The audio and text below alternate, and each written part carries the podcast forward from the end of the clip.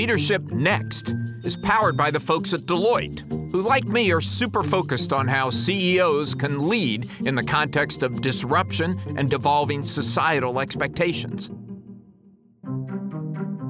Welcome to Leadership Next, the podcast about the changing rules of business leadership. I'm Alan Murray, and I'm here with my amazing co host, Ellen McGirt. I love that intro. Hi, Alan. Hi, everyone. So happy to be here, and really happy to be talking about what those of us who like to go deep on the history of corporate leadership consider to be a pretty important anniversary. I, I think it's an important anniversary. It was two years ago this month that something happened that I think was pretty transformational in the world of business. And it was one of the, the motives for creating this podcast. That's right. The Business Roundtable which is a DC based group that advocates on behalf of business and includes executives from many of the biggest companies in the country, updated its statement on the mission of a corporation. Now, that may not sound like a big deal, but it completely reframed what the group saw as the purpose of a corporation today. For the last three decades, four decades of the 20th century, I would say there had been kind of an acceptance of Milton Friedman's dictum that the social responsibility of business was to make a profit, right. period. Obey the laws, stay within the guardrails, right. but focus on making a profit. And what this statement said was, hey, we believe businesses create value for their customers by investing in their employees, mm-hmm. by fostering diversity and inclusion, by dealing fairly and ethically with suppliers, supporting communities, and protecting the environment. Right. So it was a significant upgrade of what companies' goals should be, according to the Business Roundtable. And it was really the beginning of all this talk about stakeholder capitalism. And we've been talking about it ever since, particularly you, Alan. but just a few months after that statement, COVID hit. And I know that you had some thoughts about what was going to happen to the stakeholder model in the middle of a pandemic. Well, yeah. I mean, I thought companies were going to start looking at their bottom lines, which w- would have been significantly hit by the pandemic, and say, hey, we don't have time to think about all these stakeholders. We got to focus on the financial stuff. Right. And that's not what happened. And Ellen, it, it surprised me. I think it surprised you a little but the nature of the pandemic, which was different than previous economic downturns, really forced people to focus on their employees and then, of course, after the George Floyd murder, also forced them to focus on things like diversity and inclusion that really mattered to their employees. So we saw the, the commitment to stakeholder capitalism not go down, but go up during the pandemic, which was surprising to me. It surprised me too. Um, and our guest today said plenty of people agreed with you, Alan. Josh Bolten is head of the Business Roundtable. Some people may also recognize him as the former chief of staff for President George W. Bush. And here's what he had to say about that time. You know, uh, it was an interesting thing that uh, right at the start of the pandemic, which was only about, I guess, six months after we first issued the statement, I had a lot of business reporters calling me at my office at the Business Roundtable saying, well, I guess now that we're hitting the economic skids with this crisis, I guess that means a pause in the progression of your statement of corporate purpose because everybody's going to have to be clinging to their profitability for dear life. And I said at the time, and it's been borne out, on the contrary. So, and to your point, Alan, you, you know, looking back on some of the amazing conversations we've had here on Leadership Next, this has really been true. You know, I'm thinking about Chuck Robbins of Cisco, who, you know, had a really emotional story to tell about his own stakeholder journey, which has led to really important changes in how they run the company. I'm thinking about PagerDuty CEO Jennifer Tejada, you know, who rang the bell at, uh, you know, took her company public right before the pandemic hit and has just talked about empathy and created all kinds of interesting new ways that they are thinking about how they're going to serve their employees and their communities. Who's who's top of mind for you? Yeah, look, I think pretty much every conversation we've had on this podcast has confirmed the thesis that this is much more a part of being a leader of a large organization today than it was 5, 10, 20 years ago. I mean, I think of people like James Fitterling, the CEO of Dow, which is a right. petrochemical company. Right. Yet he's he spends an awful lot of his time trying to figure out how we tackle the plastic waste problem. or the CEO of Hilton, Chris Nassetta, you know, and, yeah. and the the moving comments he made to us about how important it is that he show empathy for his employees so his employees will show empathy for his customers or john donahoe of nike right. i mean you know there's a man who is committed to the core and you know i think this is what a lot of the skeptics miss uh, but these do not sound like people who are just pushing a pr line these are people who make this part of the way they think about how to run successful businesses and create profits Right. And embrace the complexity of all of that. That said, the Business Roundtable statement continues to have its share of skeptics, people who say that all of this is just a lot of talk.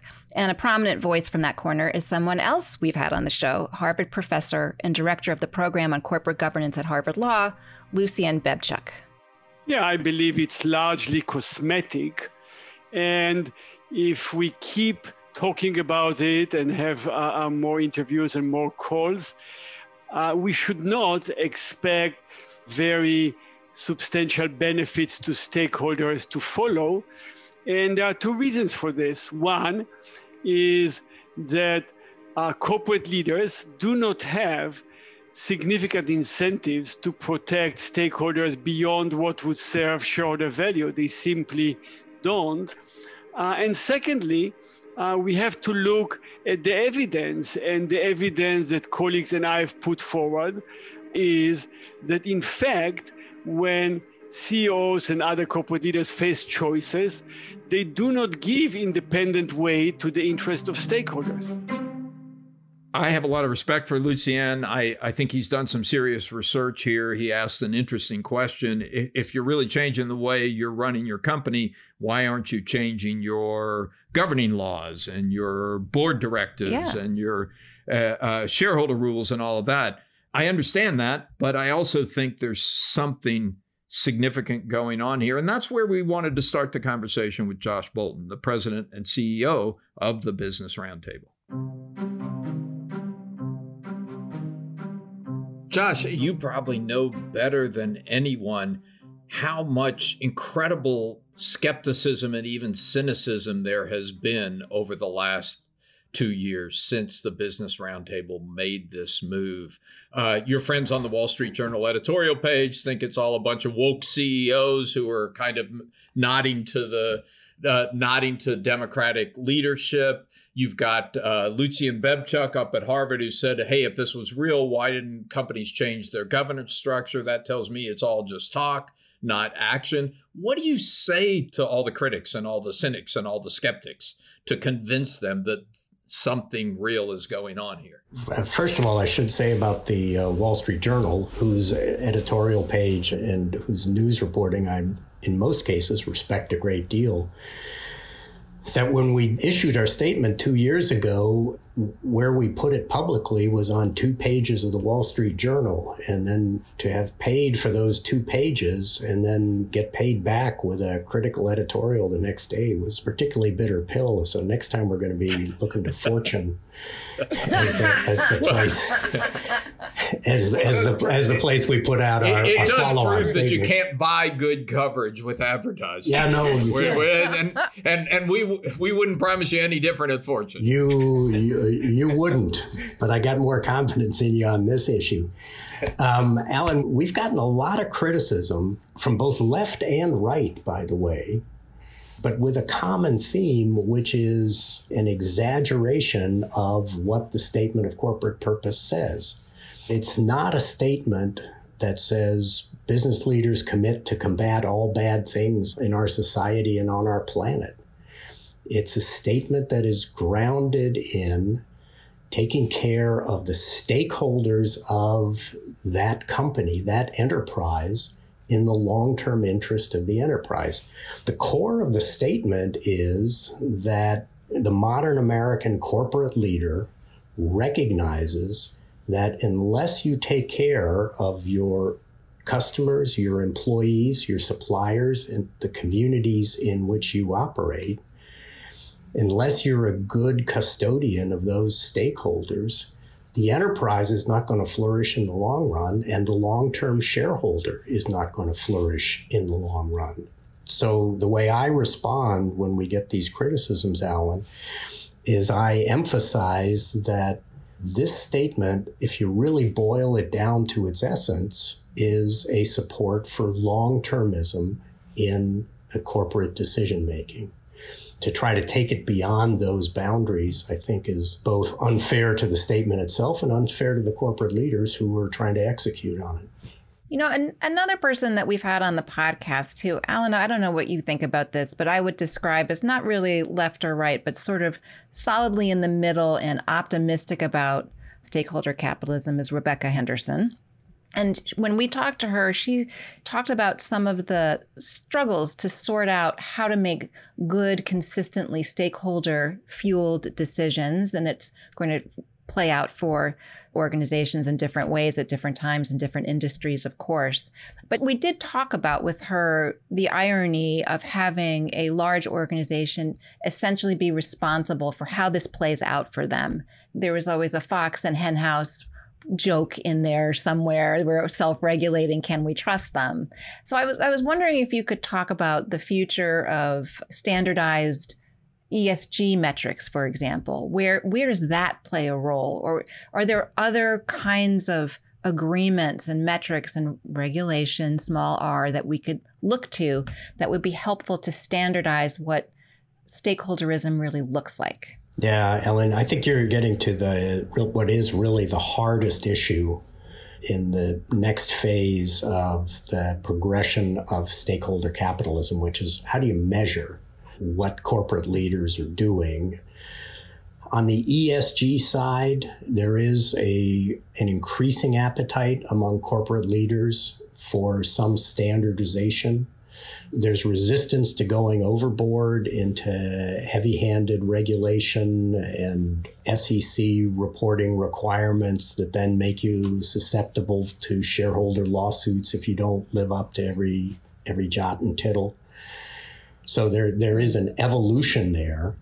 I should say, Ellen, can I come back to something that you raised earlier, which is sure the issue of dealing with the latest chapter in the crisis of racial equity in this country, mm-hmm.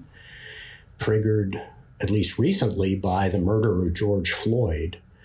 A lot of corporations stepped up, and in particular at my organization, at the Business Roundtable, stepped up and decided to lean in and say, okay, this is a moment when our stakeholders are expecting us to lean in and do what we can to promote racial equity in the country. And they're following through with a lot of important steps. Business Roundtable members have made over the, the course of the last year about $50 billion worth of commitments to promote racial equity. And that means providing funding to minority depository institutions, for example. That means in some cases philanthropy to support HBCUs. In all cases, it means uh, looking into their own hiring and promotion practices and providing a lot more transparency about the diversity, not just in the on the board and in the C-suite, but throughout their organizations it's a journey more than it is a destination at this point, but I, th- I think the journey is well launched. Well, the, although we may come to a bit of a destination before the end of the year, if the SEC follows through on its plans to require disclosure on two of the issues you just mentioned one, carbon emissions, and two, uh, diversity. Am I hearing you right in that if it's done in a smart way, in a reasonable way, it's something the Business Roundtable can get on board with? Um, certainly with respect to the greenhouse gas emissions, because investors are interested and companies do want to have a standardized way to respond to it. And I think it, it's likely to be coming as well on human capital, although that's that's an area that I think needs even more work than uh, than the greenhouse gas side does. I'm here with Joe Ucuzoglu, who is the CEO of Deloitte US and had the good sense to sponsor this podcast. Thanks for being with us and thanks for your support. Thanks, Alan. Pleasure to be here. Joe, we all know that what gets measured gets managed. Folks like your colleagues at Deloitte have spent a century building up metrics to keep track of shareholder return. But how do we measure stakeholder return? This is still all about measuring attributes that do, in fact, drive shareholder value. Because over the long term, if you are driving indicators that represent value creation to your stakeholders, that will translate into premium returns to your shareholders. So, this is really about is lengthening our horizons. It's a combination of quantitative and qualitative metrics. There's an enormous amount of work to be done, but you're seeing a real sense of urgency around this. I think that's a really important point that in the long term, over years, decades, the interests of shareholders and the interests of these stakeholders converge. But in the short term, they can often go in different directions. They certainly can. But what you see is leading investors encouraging the companies they invest in to make certain that they are building and leading sustainable enterprises with the objective of maximizing shareholder value over a long time. Joe, thanks for being with us. Alan, it's a real pleasure.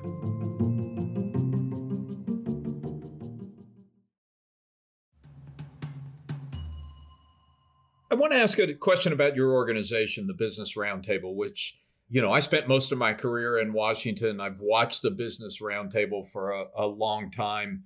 And, you know, it's a lobbying organization. You might describe it differently. I always thought of it anyway as a lobbying organization. I, not, I, say advocacy. Advocacy, okay. An advocacy organization.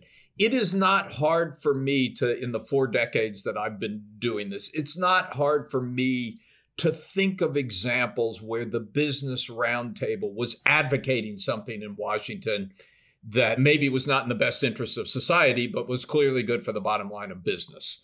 And so, my question is Has this statement on stakeholder capitalism caused you to reevaluate how the business roundtable operates on advocacy in Washington? Are there things that you might have done five years ago or 10 years ago, not you personally, because you weren't there, that the Business Roundtable might have done five years ago or 10 years ago that you won't do today because it violates these principles? That's a good question. Wow. Um, Ellen, do you want to take it? no, don't let him off the hook, Ellen. okay, I'll throw I'll... me the keys, Josh. I'm dying. I'm dying for anybody to throw me the keys to anything.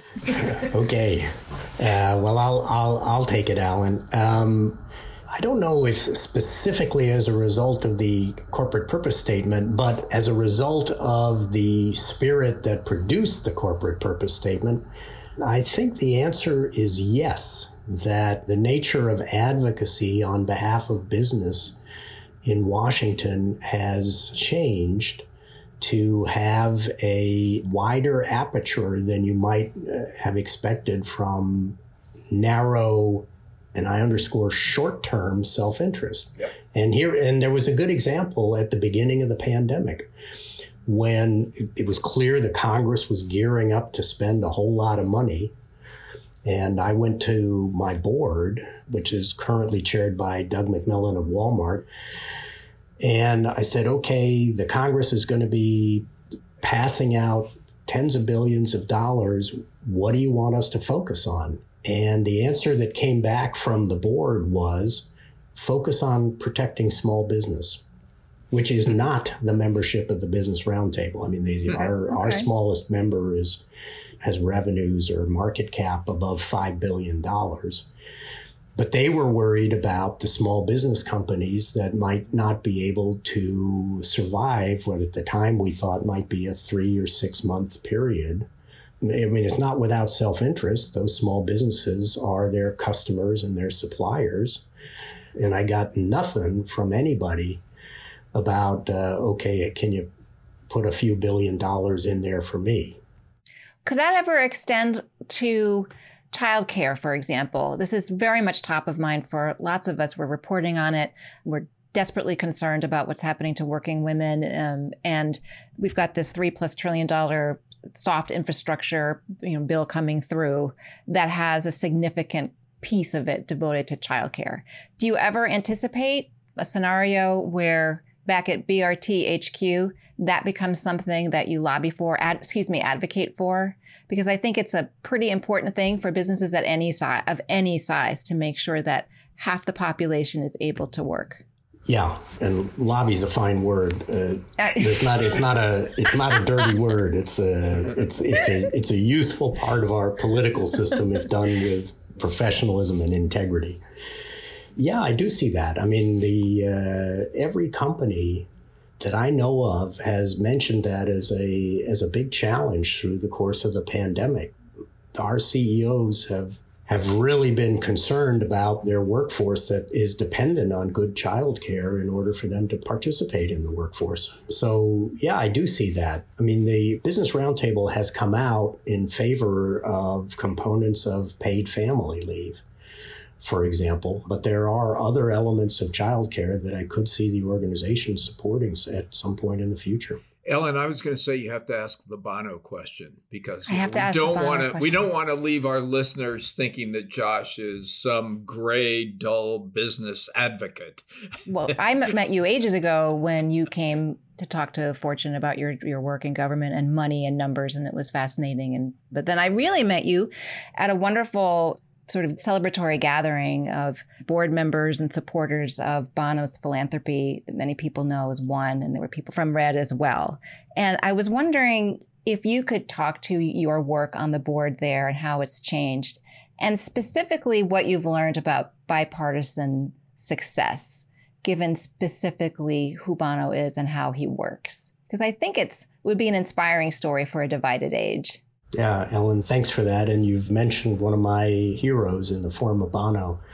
I served in all eight years of the Bush White House, uh, including three years as the budget director, which is the you know the most miserable and no, you loved every minute of it. Unpopular, miserable and unpopular job on the planet. And in those eight years, the best lobbyist I saw come through the doors of the West Wing was rock star Bono.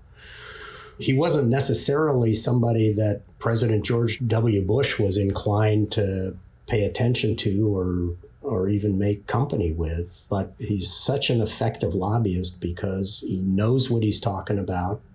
He learns the issues, he understands the political challenges all around but he's in there advocating for the poorest on the planet and doing a great job of it. I think one of the outstanding legacies of the Bush administration is and, and will always be the PEPFAR program. PEPFAR. That's the, yep, PEPFAR. That's the AIDS Absolutely. program that President Bush initiated in 2003.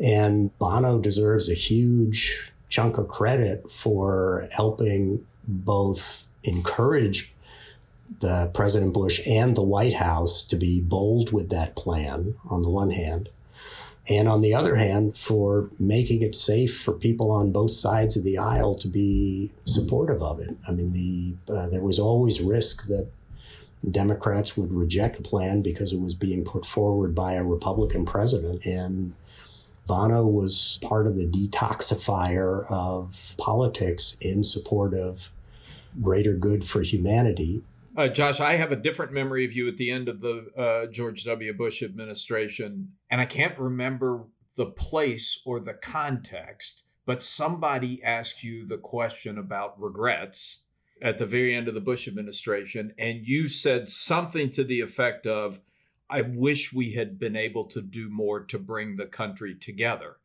And of course, in the intervening 12 years, that problem has only gotten worse. How do you think about that today? I mean, I think a lot of what's going on in the business community is in part a reaction to the failure of the political community, the inability of people on both sides to get together and and come up with reasonable solutions to problems. Uh, absolutely. I mean, that was my a, a big regret at the end of the of the eight years of the Bush administration and it's it's gotten dramatically worse, especially over the Trump years. I hope that President Biden is successful in what he has identified as one of his objectives, which is to try to detoxify some of our politics. But there, there's a long way to go. And it's not just the leadership in the country, it's people are polarized, people are divided. But uh, one of the reasons, Alan, I'm thrilled to have the job I do at the Business Roundtable which is that we get to advocate on behalf of centrist bipartisan policies on a lot of occasions. And in many cases, you, you'll be interested to learn the direction we get from our board is do everything you can to promote bipartisanship in this country because the country desperately needs it. It tends to produce better policy. And I think business's voice in politics today is more critical than ever because business tends to be pretty darn centrist. I mean, you know, the CEOs may be center right, center left, but they're largely for stability in policy. They're largely for promoting opportunity throughout our society. And I, I really hope, and at the Business Roundtable, we work every day to make sure that business is playing its part. Yeah, that's a, a great purpose vision for what you're doing and the role that businesses is often playing today. So thank you so much for taking the time to talk to us. Leadership Next is edited by Nicole Vergala, written by me, Alan Murray, along with my amazing colleagues Ellen McGirt and Megan Arnold. Our theme is by Jason Snell. Executive producers are Mason Cohn and Megan Arnold. Leadership Next is a production of Fortune Media.